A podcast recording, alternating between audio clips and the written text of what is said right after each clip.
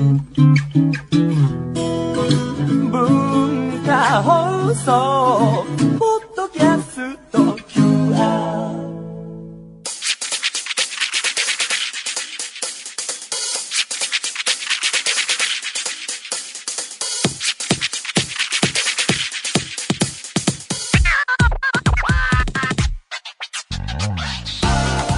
こんばんは。内山聖輝のワンクール。パーソナリティの内山聖輝です、えー、5月に入りましたが皆さんいかがお過ごしでしょうか？今日は子供の日だったそうで、えー遊びに出かけたりしてる人も、えー多いかもしれません。まあ、とはいえ、ゴールデンウィーク、本当に真っ只中ですけれども、えー私は声の仕事してますけれども、こういうエンタメ業界というか、こういうお仕事は全く関係なく、ここ何年もゴールデンウィーク、えーは気にしたことなくて、まあね、こういう仕事は人が休んでる時に、えー働く仕事だったりするので、しょうがないかなと思いますけれども、えー私自身に関して言えば、もう先週から今週にかけてはね、イベントに出演する仕事も多く、遊ぶ暇もなくですね、えーなのでプライベートでも特に刺したるエピソードは生まれないわけですが、えーまあそんな時の癒しというか、えー最近買ったもので言うと、漫画をいくつか買いまして、あのー、Kindle とか電子書籍では結構ボンボン買ってるんですけど、数少なく紙で、えー毎巻買ってるやつが、新刊が最近、ここ数ヶ月の間に一気に出たので、えー幸せな時期だったんですが、漫画雑誌とかも基本買わないもので、えーで何読んだかっていうのを紹介していこうと思うんですけれども、まずは、アイアムアヒーロー。これが22巻が出てついに完結しまして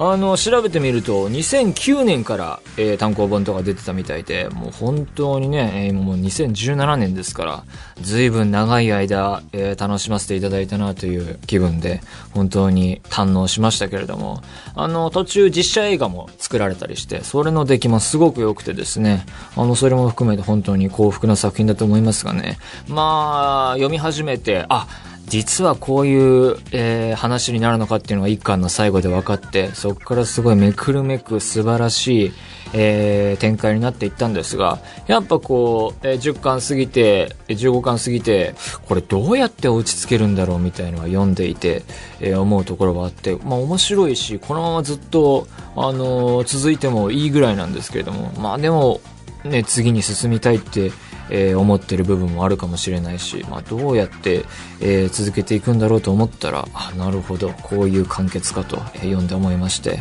あの寂しくなりますね。やっぱこれだけ長い間、えー毎回読んでると、本当人生の楽しみの一つだったので、えーそれが一つ、えーなくなった、えー感じがして、すごい寂しいんですが、もちろん次回作にも期待しております。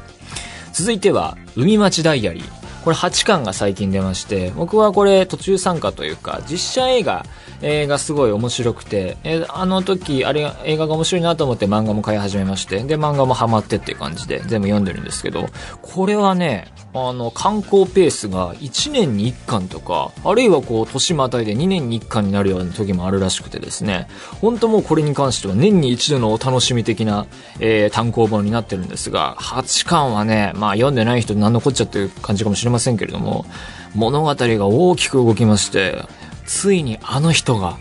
あれをするっていう まあ、何も言ってないんですが、もうね、ね、泣いちゃう展開があったんですよ。もうだから海町ダイアリはまた来年になるのかもしれないし、来年が楽しみだなって感じですね。もうね、毎巻グッとくるシーンはたくさんあるんですよね。いい漫画ですね。えー、9巻も楽しみにしております。というわけでね、紙の漫画は結構かさばるし、iPad も持っていて、Kindle で買うのがすごい便利なので、えー、割と電子書籍で済ませ、済ませるっていう言い方もあれですが、電子書籍結構利用してるんですが、まあやっぱり紙の漫画の良さもまたあって、今んとここう、まあ、ガジェットが追いつきづらい部分としては、あの、見開きの描写ですね。こう1ページ、その右左のページで、こう、バン、めくった時にバンって出る感じが、あれは紙ならではなかなって感じもするし、まあ、それも、いろいろ機器が進化していけばそういうのも、えー補っていくのかなと思いますけれどもね。えーで、漫画以外で言うと、小説はね、村上春樹さんの新作、たらたら読んでまして、やっと下巻に入って、今回すごい長いんですよね。本当に大作という感じで、今んとこ前作よりは確実に面白いんじゃないかなっていう感じはするので、ちょっと期待できるんじゃないかなっていう感じで読み進めてますけれどもね。えーそんな感じで雑誌とかも読みつつ、もちろんあの仕事用で読むやつもあったりしてですね、えーそんな感じの読書生活を送っております。まあ4月終わって新生活、新しい環境になった方々も多いと思いますし、えー一段落して、え連休を挟んで、また5月がはじ、えー中盤始まるという感じですが、えー頑張って生きていきましょう。それでは内山昂輝の1クールスタートです。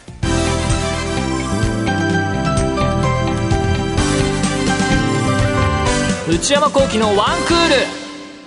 それではお便りを紹介します。えー、ラジオネーム、ふうさん。19歳、学生の方。内山さん、スタッフの皆さん、こんばんは。いつもラジオ楽しく拝聴させていただいております。私事ですが、この度専門学生となり、バイトを始めて、先日初めてのお給料をいただきました。そこで、えー初任給で何か父と母にプレゼントをあげたいと考えたのですが、今一つ良いものが思い浮かばず、悩んでいてまだあげられていません。内山さんはバイトをされたことがないとお話しされていましたが、仕事の初めてのお給料で誰かに何かをあげた経験はありますか？もし何かありましたら、よければアドバイスをお聞かせください。これからもラジオ楽しみにしております。なるほど。うーん、そうですね。私は今、声優のお仕事をしていて、ただ、あの、子役をやっていて、その流れで今もあるので、その中でバイトをしたことがなくてですね。で、翻って仕事の初めてのお給料となるとですね、これは全く覚えていなくて、まあ、3歳で今の事務所に親に入れられていて、そこからちょこちょこ仕事していたのかもしれないですけれども、初めてのお給料はまあ、口座にそのまま入ったまんまでしょうね。まあでも、バイト、まあこれが本当に、まあ専門学校を出て、何か就職なり何か職を手にして、普通のこれから長いスパンでやっていく仕事の初任給だったら、ああ、なるほど、親に感謝っていうのもわかりますけど、まあ専門学校にいてバイトで、だったらまあ自分の好きなこと使っちゃってもいいかなっていう気はしますけれどもね。えー親御さんにあげたいっていうのは優しい気持ちですね。えーで、私のその、だからお金の事情で言うと、そのずっと、まあ、バイトしなかったので、で、お小遣いでやりくりしていて、中学生とか高校生、えー大学生前半とかもそうですね。なんでね、結構ね、えーお金ない時は本当なくてね、あのだから CD とかもね、買うと1枚高かったりしたのでね、配信で1曲、え買う時代でもなかったので、えーレンタルショップで行ってレンタルしたり、漫画とかもね、友達との貸し借りとかね、よくしましたね。友達大事っていうね、本の貸し借り、CD の貸し借り、いっぱいしましたね。そういうこともありましたけれども、そんで、あの、大学生になって、大学生後半の時期に、えー今のやっている、えーお仕事の、えーギャラとかが振り込まれてる口座が僕の元に来て、だからそこで初めて ATM とか行ってキャッシュカードを手にしたりして、そういう暗証番号を入れてみたいなの初めてやったので、最初はすごいドキドキしましたね。そういうこともありましたけれども、そんで一人暮らしとかも始まって、そこからもう自分のお金で、えーやってたので、なんでだからこう初めてのお給料でどうっていうことはありませんね。えー、まあでも、そういう意味で言うと、そこは結構人生の一つ転機でではあって、なんかこう良くも悪くも大人になっちゃった気がしましたね。だからこう、それまではやっぱりお金への考え方というか、仕事に対して、このお仕事をするといくらもらえるんだなっていうのを全く考えないわけですよね。もちろんその、えー若い時から、えー入ってくるお金の明細とかはいちいち見るんですけども、全然意識しないっていうか、自分の手元に来るわけじゃないですから、それがこう、変わっていく、いっちゃうのはまずいなっていう感じありましたね。なんかそう、この、今日これをやって、ああ、僕はこれでいくらもらえるんだみたいなのを考えていくとね、なんかこうね、あの、息苦しい感じもあってね、できるだけそういうのには無頓着でいたいな、なんていうふうには考えてますが、えー初めてのお給料で何かをあげるっていうのアドバイスは特に何も浮かんでこず、すいませんでした。というわけで、皆様からのお便り引き続きお待ちしています。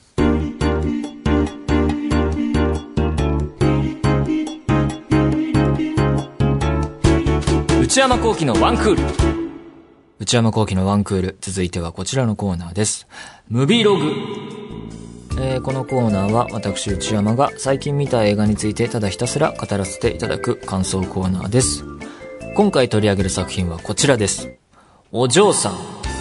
えーこの映画に関してはですね、いくつかメールをいいているそうで紹介したいと思います。えーラジオネームパパさん、奈良県25歳の方。えー内山さん、スタッフの皆さん、こんばんは。毎週この番組を楽しみに週末を過ごしています。前回の放送で内山さんがパク・チャヌク監督のお嬢さんをご覧になったと聞いて、私も以前見た映画だったのですごく嬉しくなって思わずメールいたしました。同性の私が見てもドキドキするシーンがたくさんあり、でも突き抜けてふっと笑ってしまうところもあって、上映時間が3時間と長いのですが、長く感じませんでした。内山さんはどんな感想を持たれましたか？ぜひお聞かせください。これからも応援しています。えーこれから話そうと思います。えー続いてもう一つ、えー広島県の方、えーラジオネームとこさん。内山さんこんばんは。いつもラジコとポッドキャストで楽しく聞いています。フル活用ですね。先週のエンディングで少しお話しされていた韓国映画のお嬢さん、私も見ました。パクチャヌク監督の作品ということ以外は特に情報を入れずに見に行ったのですが、スリリングで面白くて最後まで楽しめる作品でした。とても豪華な画面で女優さんも素晴らしく美しかったですよね。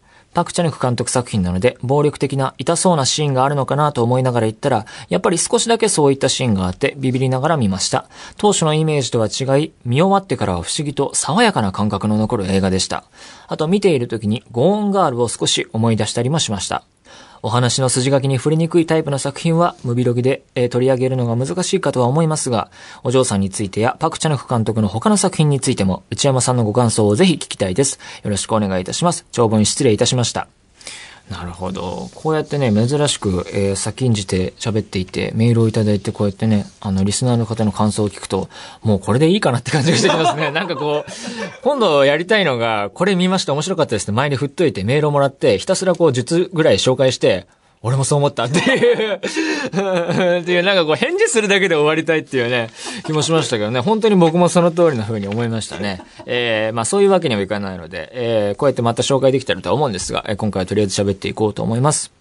というわけで、お嬢さん、えーこちら韓国映画です。監督はパク・チャヌクという人で、えーお嬢さんは、えーカンヌ国際映画祭のコンペティション部門に選出されている。だからつまりもう世界でもう知られている映画となっております。ちなみに、この時のカンヌは、えパルムドールという一番、えすごいでしょうっていう賞があるんですけど、それはケンローチという監督の私はダニエル・ブレイクっていうね、日本でも公開された、今も、えされていると思いますけれども、えそういう映画が撮りまして、えで、お嬢さんはですね、メールにもありましたが、主に性描写ですかね、まあ、暴力描写もあるんですけれども、そういったことで、え韓国ではですね、成人指定だったんですが、にもかかわらずすごい大ヒットしたそうで、えそれがすごい宣伝でも使われている文句ですけれども、えーなので日本でもですね、R18 上映されています。つまりこう、18歳以上が、の方が見られる、ええ映画館で見られる映画でして、えーまあ、まあ言い換えれば、17歳より、え下の方は見られない映画になっています。で、あらすじを簡単に紹介します。時代は1939年です。えーで、舞台は日本統治下の朝鮮半島。で、主人公の一人、スッキという女性なんですけれども、えー彼女は孤児で、えー小さい頃から盗賊団に育てられて、えー自分も成長したらそのグループの一員になって活動しています。で、えースッキは、ある詐欺師の男にある日依頼をされまして、秀子という家族の、え花の族、の身分の方ですね。家族のお嬢様のもとへ、えーメイドとして働きに行くことになる。まあ、詐欺の計画があるわけですね。この男が持ちかけた。で、えーこの秀子っていうのはもう一人の主人公になります。えーまあ、で、まあ、スッキは詐欺を、その詐欺を成功させられるのだろうか、というような導入のお話です。まあね、先ほどメールにもありましたけれども、あらすじも大変紹介しにくいっていうか、もうこれ本当、始まって5分10分ぐらいの話で、こっからまた色々あるんですけれども、ネタバレは極力見ずというか、あんまり何も知らずに行った方がいい類の映画ですね。というわけで、ポイント1は驚きの物語展開。これまず本当ストーリーが面白くて、あの、僕自身も、特にあらすじも、えーぼんやりしたまま行ってみたんですが、もうびっくりする展開で、本当に2点3点する構成になってまして、それがまずすごいですね。えー原作があります。えーサラ・ウォーターズとさんという、えーイギリスのえ小説家が書いた、茨の城という小説です。なんですけれども、この小説の方は19世紀半ばのロンドンが舞台になってまして、映画とは違っています。映画にするときに、えー時代と、えー地域の設定をガラッと、えー変えられているんですね。で、これがすごいうまくいってるなっていうのが見終わったの。えーあとそういう経緯を聞いての感想ですね。なんかこの、それが韓国人の監督が撮るからこういう風にしたっていうよりは、あなんかお話からして必然にすら見えるというか、本当に自然に、えー、変更が生きている感じがして、とてもそれが優れているなと思いました。で、この舞台の変更、時代の変更によって、韓国映画なんですけれども、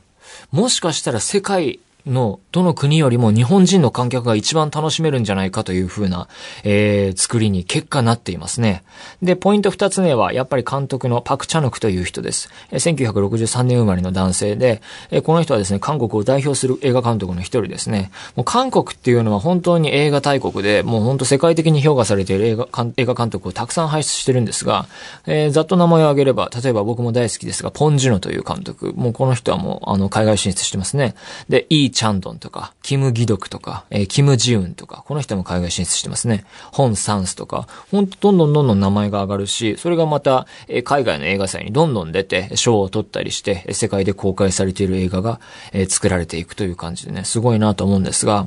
まあ一説でよく言われるのは映画に限らないんですが、韓国という国は国内市場でなかなか大儲けしづらいっていうか、ペイしなかったりするので、えー、だから韓国だけじゃなくて世界で受けるもの、海外でも受けるものっていう風なのでエンターテインメントが作られていて、えー、まあ世界基準の作品に映画に関してはたどり着きつつあるみたいなのがよく言われるんですけど、それは多分ですけども K-POP の音楽もそういう、えー、思想というか考え方が根底にあるんじゃないかなと思いますね。え翻って日本はですね、あの、国内市場が結構大きいというか、そこで大ヒットすれば割とこう儲かっちゃうので、えー、そういう思想とはちょっと違うみたいな話はよくある話です。で、パクチャヌク監督の代表作は、え、JSA や、えー、復讐者に哀れみを、あとはオールドボーイね。これが一番有名かもしれませんね。この映画は、えー、カンヌ国際映画祭で審査員特別グランプリという大きな賞を取っています。まあ、要は世界で評価されている監督で、えー、今年もカンヌで審査員務めるらしいですけれども、えー、その結果、イノセントガーデンという映画で海外進出もして、えー、その映画ではですね、えー、ミア・ワシコウスカさんだったり、ニコール・キットマンだったりがですね、出ているような、すごい、えー、映画ですね。で、えー、私、内山が見たことあるのはですね、結構少なくて、オールドボーイ、これ見てますね。ただこれ公開時 R 指定で年齢的にそこまでたどり着いていなくて、あの、これはだから、後々大きくなって DVD とかで見たんだと思いますが、あとは乾き、これ変わった映画ですね。えー、あとはイノセントガーデン、これしか見たことがなくてですね、えー、久々にパクチャノク監督作品見ましたが、この中では、まあ、この中って言っても少ないですけれども、お嬢さん一番好きですね。僕は断然好きですね。本当なんか、えー、パクチャノク監督の中でも好きだし、し本当心の一本という感じの映画になりました。で、韓国映画自体見るの久々で、最近はこう、アメリカ映画ばっかり見ていて偏っていたんですが、やっぱりすごいなと、あの、とんでもない映画出てくるなというふうに改めて思いました。もっと見なくてはと思いましたし、その後コクソンとかも見たんですが、えー、ポンジュノー監督の新作もすごい楽しみで、ネットフリックスが制作に入っていたりして、えー、すごい楽しみにしております。で、えー、次のポイントはですね、えー、まあ先ほどの話と重なりますが、韓国映画なのに日本語がたくさん出てくるところですね。これ日本人設定のヒデコっていうキャラクターはもちろん、えー、そこに訪ねてくるスッキーとか、えー、詐欺師の男などね、多くのキャラが大量の日本語台詞を喋るんですね。だからこう見ていて字幕字幕に触れる機会が少ない変わった海外映画なんですね。役者さんはとても大変だったんだろうなと思いますが、とても巧みに話されているし。で、それで何が起きるかというと、こう映画標本の監督のイインタビューによると、えー、まあ、要約するならば、えー、この映画は韓国の観客がメインだと。なので、こう、口にするのがはばかられる言葉を、まあ、日本語で喋ら、役者に喋らせれば字幕処理できると。えーその結果恥ずかしい気持ちが薄まるのでいけるんじゃないかって言ってるんですが、これがですね、日本だと逆転現象が起こるわけですね。口にするのがはばかられる言葉がバンバン日本語で発されるので、え、え、今これなんでこと言ってるんだみたいなことがですね、多発するっていうですね、こう、日本人の観客がすごい楽しめる作りに結果なっていると。で、特筆すべきはですね、あの、観音小説を朗読するっていう謎の回のシーンがあって、ここがまあ、それが炸裂するんですけども、あの、見た人ならわかると思いますが、妙に重々しい雰囲気のバカバカしさがたまらなくてですね、あのー、まあ、この映画に限らず、お金持ちたちのバカな道楽描写っていうのが大好きで、まあ、このシーンは最高ですね。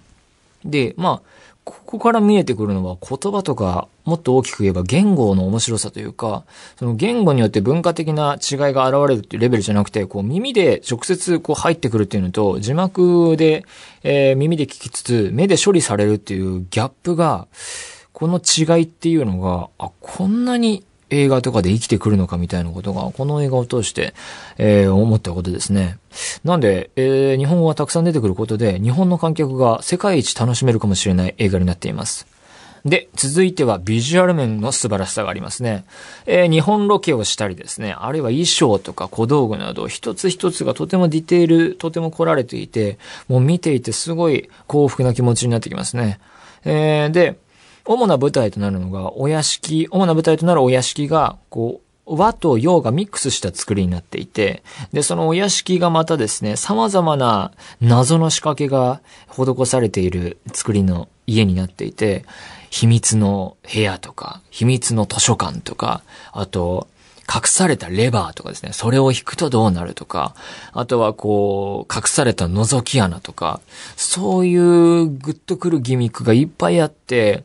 それがもう一つ一つたまらなくて、それがすごい演出に活かされていますね。えーそういうところが素晴らしさとして挙げられると思います。まあ、まとめとしてはですね、えー久々に韓国映画見たんですけれども、なんか今年年間ベストに絶対入るんじゃないかなっていうぐらい好きな一本になりまして、おすすめするとしたら、小説で言うと江戸川乱歩とか、そういうのが好きな人、あるいは京極夏彦さんのある種の作品好きな人とか、僕高校の頃に毛量の箱っていう小説を読んで、もう頭持っていかれそうになってすごい面白かったんですけれども、あの読後感のショックとかも思い出したりしたし、あの、怪しげなものとかね、ある時代の飲酒とか、そういう分野に興味ある人はすごいおすすめですね。まあ物語としてはとても嘘が重なり合っていくんですが、えーその物語だったり、え観客に向けた映画の持つ仕掛け方だったり、そもそも劇映画っていうのはまあフィクションなわけですから、それ自体がまあ嘘で、偽のもの、偽の出来事だっていう意味も含めて、様々な嘘のことだったり、偽のものだったり、えーそういう、え現実には実際しないことっていうのが張り巡らされて、こう観客が騙される快感を味わえるし、あるいは登場人物たちが騙されるのを見る快感もあるし、そういう騙し騙されっていうのはいくつも何重にもあって、そういう面白さの映画だと思います。まあ、メールにもありましたけれども、素晴らしいエロティシズムの映画だし、フェティシズムの映画だし、僕はあの、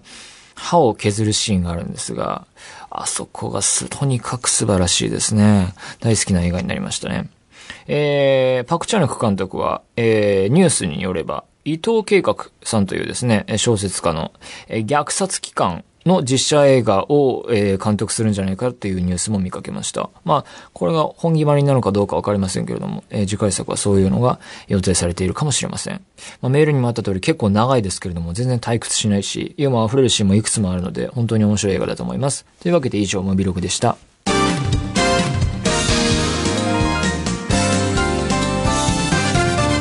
内山幸輝のワンクールブルーポエムこのコーナーでは皆様から届いたブルーな思い出をポエムにしたものをご紹介させていただきます。ラジオネーム大阪のちーちゃんさん。電車に乗ろうとホームに向かって走っていると不意に懐かしい香りがした。足を止め振り返る。茶色の癖っ気懐かしいキーホルダー。お気に入りだと言っていたリュック。大好きだった後ろ姿がどんどん遠くに人混みに紛れてく。覚えていたのは私だけ。電車に乗ろうと走ってホームに向かっている途中に1年ほど前に付き合っていた彼とすれ違った時のことをポエムにしました。なるほど。結局、携帯を見ていた彼は私に気づかずそのまま行ってしまいました。はあ、なるほどね。それを香りで思い出したと。不意に懐かしい香りがした。確かに香りで記憶が蘇るってありますよね。僕もありますね。うん。そして足を止め、振り返ると。香りの描写があって、その後は、えービジュアルの描写にあって、茶色の癖っ気、懐かしいキーホルダー、お気に入りだと言っていたリュック。結構物持ち、物持ちいいタイプなんですね。大好きだった後ろ姿が。今でも好きなんですかね振られちゃったのかな大好きだった後ろ姿がどんどん遠くに人混みに紛れてく。覚えていたのは私だけ。なるほどね。なんか普通にこう、うん、和やかな気分になりますね。うん。なんかこう、いいですねっていう、特にこうね、そういうぐらいですね。うん、いいエピソードですね。えー、というわけで引き続き皆様のブルーな思い出を、あんまブルーじゃなくないか、これ。ここから受ける印象的には全然ブルーに感じないですけどね。なんか、あ、みたいな。また私も次の知恵みたいな、ね、すれ違え。電車っていうのがそもそもそうですしね。ここの場所から他の場所へ行くものだから、電車に乗るっていうのがこう人生の比喩と重なるみたいな、そういう読み方も可能かもしれませんね。だからブルーじゃないですね、全然こう前向きだと思いますが。えーというわけで、えー、ブルーな思い出をポエムにして送ってみてください。以上、ブルーポエムでした。